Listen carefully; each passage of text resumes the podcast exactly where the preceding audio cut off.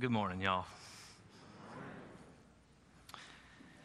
My name is Brandon Owen, but I think you got a publication about that or somewhere. Um, I've lived in this area my whole life. I've called two churches home in 38 years. Grew up in Cross Plains, Tennessee, where my father pastored Mount Carmel Baptist Church. At 18, I came to Belmont University and began attending in January of 99, which is 20 years ago this month, Nashville First Baptist Church downtown. Met my wife there. Thus far, we've raised our children there. I stand before you today. Um, Bob, I appreciate how many times you said gratitude because, well, I told the joint transition team this Wednesday night. I told our deacons at Nashville First this on Monday night. But Fred Craddock once said if, if I'm ever on a uh, pastor search team and we're honing in on somebody that we're talking about or talking to, I think even before I will want to know if that person can preach. And that meant a whole lot to Dr. Craddock if you knew him. I want to know one thing is that person grateful? And I stand before you today with all these feels that I'm feeling. Grateful for what God has done in the life, my life, my family's life, what God has done for 80 years at Harpeth Heights. Most of all, for what God intends to do. It was sometime around that time that I met, I came to Belmont, that I met Betty Wiseman, who's here this morning, who is a spiritual mother to me. And I'm so grateful you're here this morning, Betty. And it was just so happened that one of her former players, she coached basketball at Belmont, one of her former players uh, reached out to me through the connection with Betty and had me coaching. You know, when you're in college, you're trying to find things to scrape some money together. So I, I was a basketball player and I was doing individual coaching lessons, and this particular former player, Betty's, had a son who was wanting to work with somebody, and so I began working with him, and we got to know one another. And as it happened, that family uh, ended up asking me to come teach their son's Sunday morning Bible study. And this morning, I dropped off my fourth grader in that same room. You know, there are evidences of God's grace all over if you're looking. And that was cool. In this time of transition for my family, I'm looking for all I can get of those evidences. So I feel kindred connection with you this morning. And I've been praying for a long time about what God was doing in the life of my life and the life of my family and the call that God has on my life. And so it's a joy to be here with you this morning. We're in Exodus chapter 35. It'll be on the screen. You're welcome to turn there if you have it.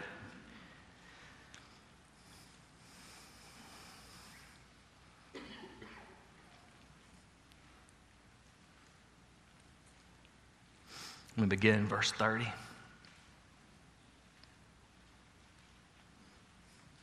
Then Moses said to the Israelites, See, the Lord has called by name. Bezalel, son of Uri, son of Hur, of the tribe of Judah, he has filled him with divine spirit, with skill, intelligence, and knowledge in every kind of craft, to devise artistic designs, to work in gold, silver, and bronze, in cutting stones for setting, and in carving wood in every kind of craft. And he's inspired him to teach both him and Aholiab son of Ahisamach of the tribe of Dan. He has filled them with skill to do every kind of work done by an artisan or by a designer or by an embroiderer in blue, purple, and crimson yarns, and in fine linen, or by a weaver, by any sort of artisan or skilled designer. Chapter 36, verse 1 Bezalel and Aholiab, and every skillful one to whom the Lord has given skill and understanding to know how to do any work in the construction of the sanctuary shall work in accordance with all that the Lord has commanded. May God add his blessing to the reading of his word. The, the instructions for the tabernacle. Actually begins several chapters earlier in chapter 25 through around 31. But then in chapter 32, the Israelites, they end up breaking the covenant that God had made with them. Those Israelites, they sure did struggle to remain obedient. I can relate. But now, God, where we are in our text, through his wonderful grace, has, has renewed the covenant with them. And so Moses is now recommitted and recommitting his people to construct the, tabernacle exactly as God has commanded, constructing it to be a visible reminder of God's very presence and provision. And the instructions are, are so detailed and specific, so detailed and specific that we need to understand this morning that it truly would take the entire community to carry it out, working together, as Bob said, bringing their talents and resources and their passions. Earlier in chapter 35, in verse 10, the text reads, All who are skillful among you shall come and make all that the Lord has commanded. All who are skillful among you shall come and make all that the Lord has commanded. Moses is saying, hey, come, come and create, come and make this physical reminder that God is in our midst. God is here among us. And so Moses was commanded to lead his people with all of their skills, with all of their abilities, with all of their resources, with all of their passions to put together God's very dwelling place so that they could remember. Have you heard that this morning? Yeah. So that they could remember the instructions being so specific. They were, they were there to remind us, to remind them, and to remind us as we look into the text of the created order of how God has created things, about how things were, and more importantly, how things again will be when God restores all things. This tabernacle, a, a structure on earth that points people to heaven. On earth as it is in heaven. I know you hear Jason say that a lot. I love it. We see in the tabernacle some of that overlap between heaven and earth. And this overlap is important because it reminds us, y'all, that God is in our midst. Harpeth Heights. God is in your midst. Here, sure, we lose our way from time to time. The Israelites sure did. But listen to me God does not lose God's way ever. I don't think we can get any closer to God. It's not that we can go somewhere else where God is. Now, we can feel far from God, but God does not leave us, God does not forsake us. Listen,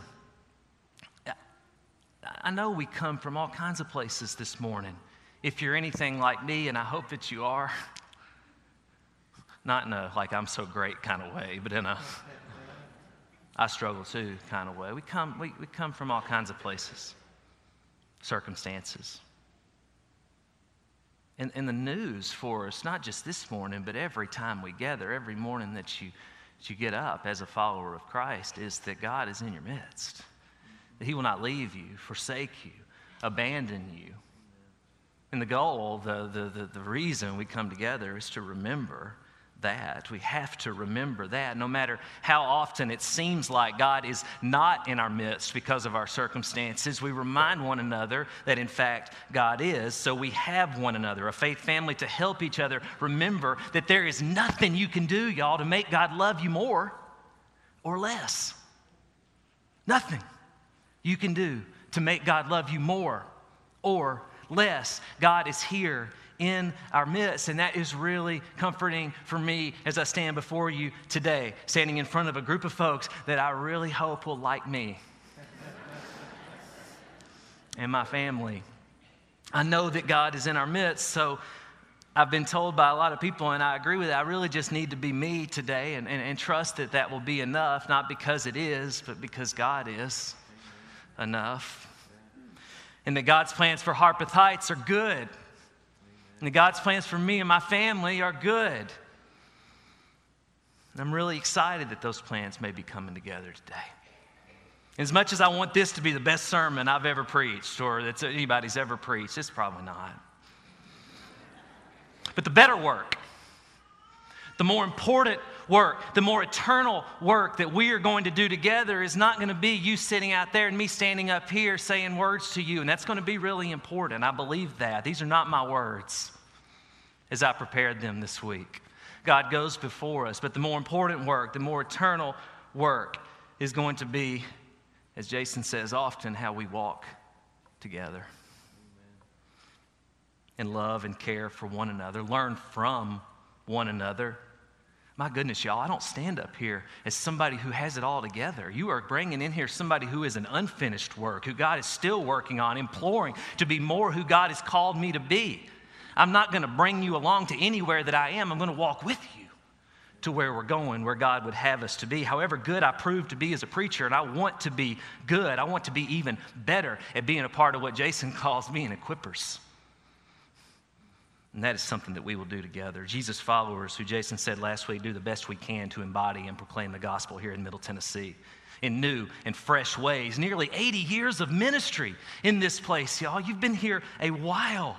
And we will continue together to try to get the gospel to where it is not yet. To proclaim Jesus' name where it has not yet been proclaimed right here in our midst where God already is in this rapidly changing city. The Israelites, they were God's chosen people, but they were not chosen because they were so great. They consistently proved that they weren't over and over again. They weren't chosen for privilege. They were chosen for responsibility. They had skills, resources, abilities, talents that they could bring before the Lord, but they didn't know how to use them well. But together they could remember how to use them well because God was equipping them to use them well. They were to show the rest of the world who God is and what God is like. We are too. Hence, we're called to do the best we can to embody and proclaim the gospel here in Middle Tennessee. These Israelites were in exile, they were nomadic. They had all that they had, they were carrying it along with them as they, as they went. Y'all, this was not a season of economic abundance for them. The stock market was not up. Remember that the manna from God came from heaven daily. But that is a good word for us today because God is not waiting on us to be qualified or to have all of our ducks in a row. God does not call the equipped, God equips the called. Bezalel was filled in Verse 31, he was filled with the divine spirit, with skill, intelligence, and, and knowledge in every kind of craft because God equipped Bezalel, the called by name. So, Harpeth Heights, what part can each of us play? How, how can we contribute? How can we do, as what N.T. Wright says, build for the kingdom in this time and place? Early in Exodus, Moses is dialoguing with God, trying to convince God that he, in fact, was not the right person to go to Pharaoh and, and ask Pharaoh to let his people go, which, before we're too hard on Moses, seems reasonable to me to not to, to kind of push back on hey go see the dictator and tell him y'all are just going to get up and leave. This was a strong ask by the Lord for Moses. But Moses stood there and said, I don't think I'm the right guy, God. Maybe you should get somebody else. Maybe Moses thought this was crazy and you shouldn't ask anybody to do this, so he was taking one for the rest of us. In verse 2 of chapter 4, the Lord said to Moses, What's in your hand? I hear God asking us this morning, What do we have in our hands? Even if the world would say it's not much, God would say otherwise. God would be able to use it, is able to use it. Even if we feel like Moses did, that we are not equipped, God says emphatically this morning that we, in fact, are. You see, Moses was missing the point. He was equipped because God is the equiper. So Moses could confidently step up and step out. And so can we. So can I. So we will acknowledge, we have to acknowledge that God is amongst us. We have to acknowledge what God has given us, that he's, that he's gifted us to continue God's mission in the world from this place. And I ask you this morning will we take advantage? Will we be God's presence here in Middle Tennessee? Will we step up and step out? I believe that we will. If I am called to be your pastor, I will continually, hear me now, I will continually try to point you to Jesus, not to me. I will let you down. Jesus will not, because Jesus of Nazareth, y'all, is God. God took up residence in Jesus. God tabernacled in Jesus, and that's the confession of our faith as followers of Jesus. Jesus lived, died, and rose from the dead so that you would never die, but be in God's midst forever. So we obey God, not, not because we want to get good things from God, and we do, but that's not why we obey. We obey because of what God has done. Remember the gratitude that we talked about, it fuels our obedience. Our obedience is because of who God is and who we are in relation to God and what God has done in Jesus. To be Christian is to love and serve God because God, the creator of all things, loves us and holds all things together. He's taken up residence with us. John 14, verse 23 says, Jesus answered him, Those who love me will keep my word. My Father will love them, and we will come to them and make our home with them. You are a tabernacle, God's dwelling place. We are a tabernacle, a visible presence of God in Bellevue, Nashville, Middle Tennessee, Tennessee, the United States, the world. So, first, we need to realize, I think we need to realize how important it is that we gather together regularly, that we worship together, and we have today. Has blessed me. I will ask you often if I'm fortunate enough to be your pastor to be here. If you're in town, be here. We need you here. That guest needs to meet you and have you smile at them. We need to know one another even better than we do. We need to be encouraged by one another. Encourage, encourage, encourage. We can't say that word enough. I love this. Worship, worship literally means acknowledging the worth of something or someone, saying that something or someone is worthy of praise. I mean, we sang that this morning. To be Christian is to know in our bones that God ought to be praised and to know why we are compelled, why we are pulled to praise God, because God has made all things and holds all things together. So, we come together to remember the good news of the gospel and the, the difference that the gospel makes in our lives, allowing us, causing us, imploring us to step up and step out. In worship, we, we hear one another sing the songs of our faith. We, we hear each other read the words of Scripture, and it reminds us of our story. Sometimes we come in excited, sometimes we come in extremely weary, and everywhere in between. But to be praising God together is integral to your life as a Christian and more importantly to our life as the body of Christ. We must meet together, but as I suspect you know, coming together is not the only way that we love and serve God. If we are to step up and step out, we must do what Jesus said. We must take up our cross and follow Jesus. How often? Daily. Daily. The Thompsons, you don't know them. I made up the last name, but I won't lie to you though, but I did make up the last name. They had a dinner guest.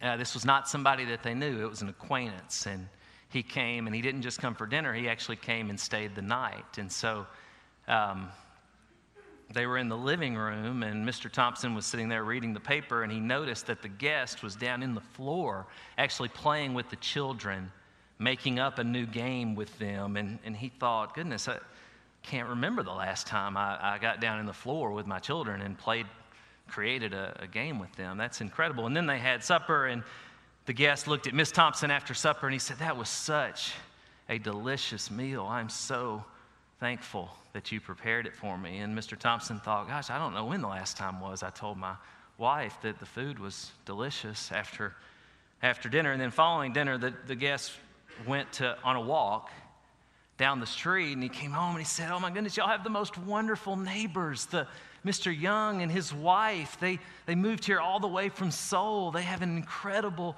story. And Mr. Thompson thought, Gosh, I, I remember hearing something about a Korean family that moved in down the street, but certainly hadn't met them. I sure didn't know their names.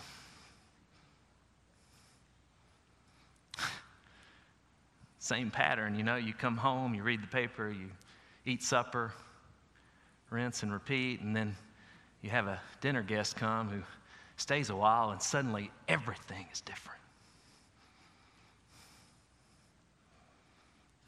God has called us to be obedient, like the Israelites, to how God would have us live out our faith daily because God has called us to be God's very representatives in the world. At one point, Paul refers to us as his letters of recommendation. I love that. You have the very power of God in you, so you have what it takes to step up and step out and be a part of God's mission in this world. But we have to be intentional, as Bezalel was, about using the gifts that God has equipped us with daily. I mentioned Fred Craddock earlier. He, he tells this story about a time when he was minister in Georgia.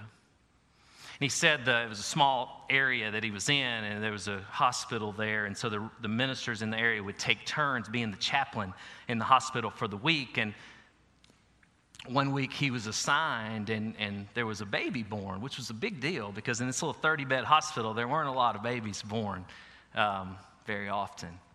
And so he hurried down to the hospital to meet the family. And you know how it is the baby's in the window and everybody's gathered around the window, and there's this huge crowd there.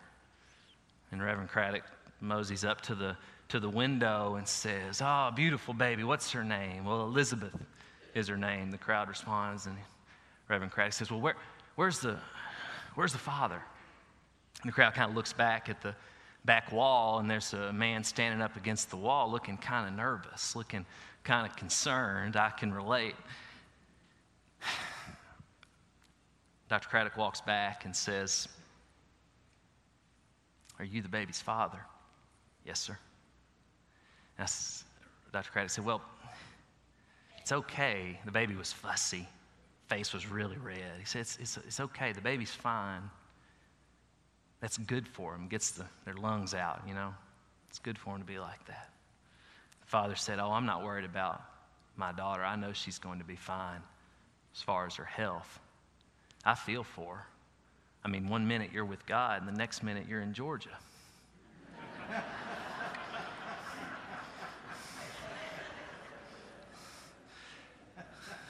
Reverend Craddock says, Well, you believe that? You believe she was just with God? And I'm not, this is not, I'm not telling this story to let you in on any of my theology. It's just a good story, okay? He says, Yeah, I believe that. Dr. Craddock thinks, Gosh, this guy's been reading Plato. This is incredible. Dr. Craddock looks at him and says, Do you think she'll remember?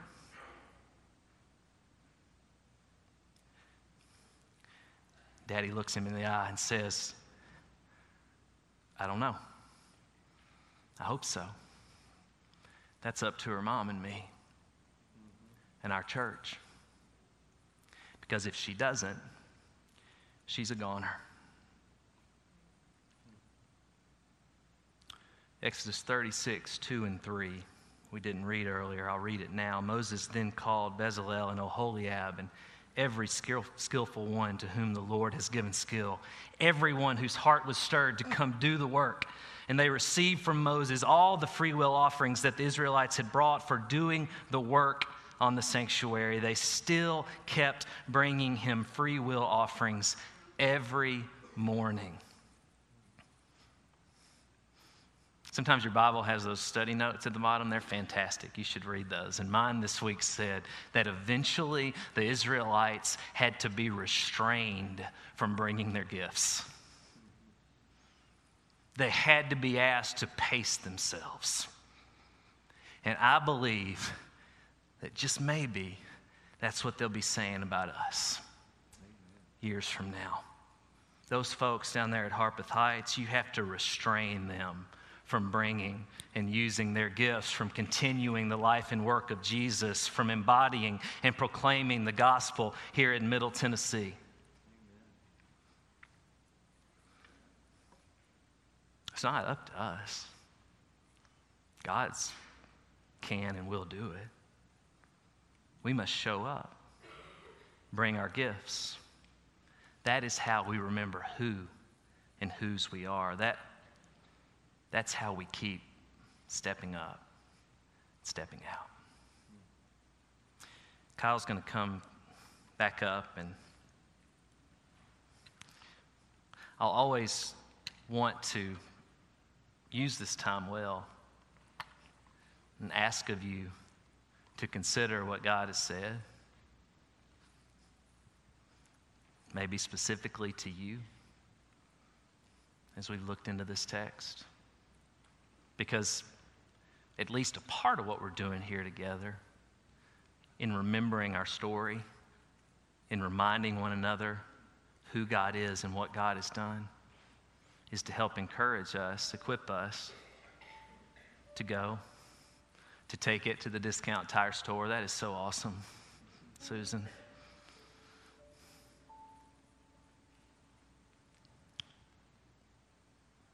Let's pray. Lord, you spoke to Moses, and you still speak to us. And on this side of the cross, we look at your Son, filled with your Holy Spirit, and we say, Thank you that we are gifted, resourced, that we have the ability to do your work in this time and place through your Spirit within us. We ask that you would do it. Show us how. Give us your eyes, give us your hands. Uh, scream in our ear what we have in our hands and how it's useful to you. Thank you for this community and what it's meant for so long, and the plans that you have for us let us feel uniquely in your midst. It's in your Son, Jesus' name, we pray. Amen.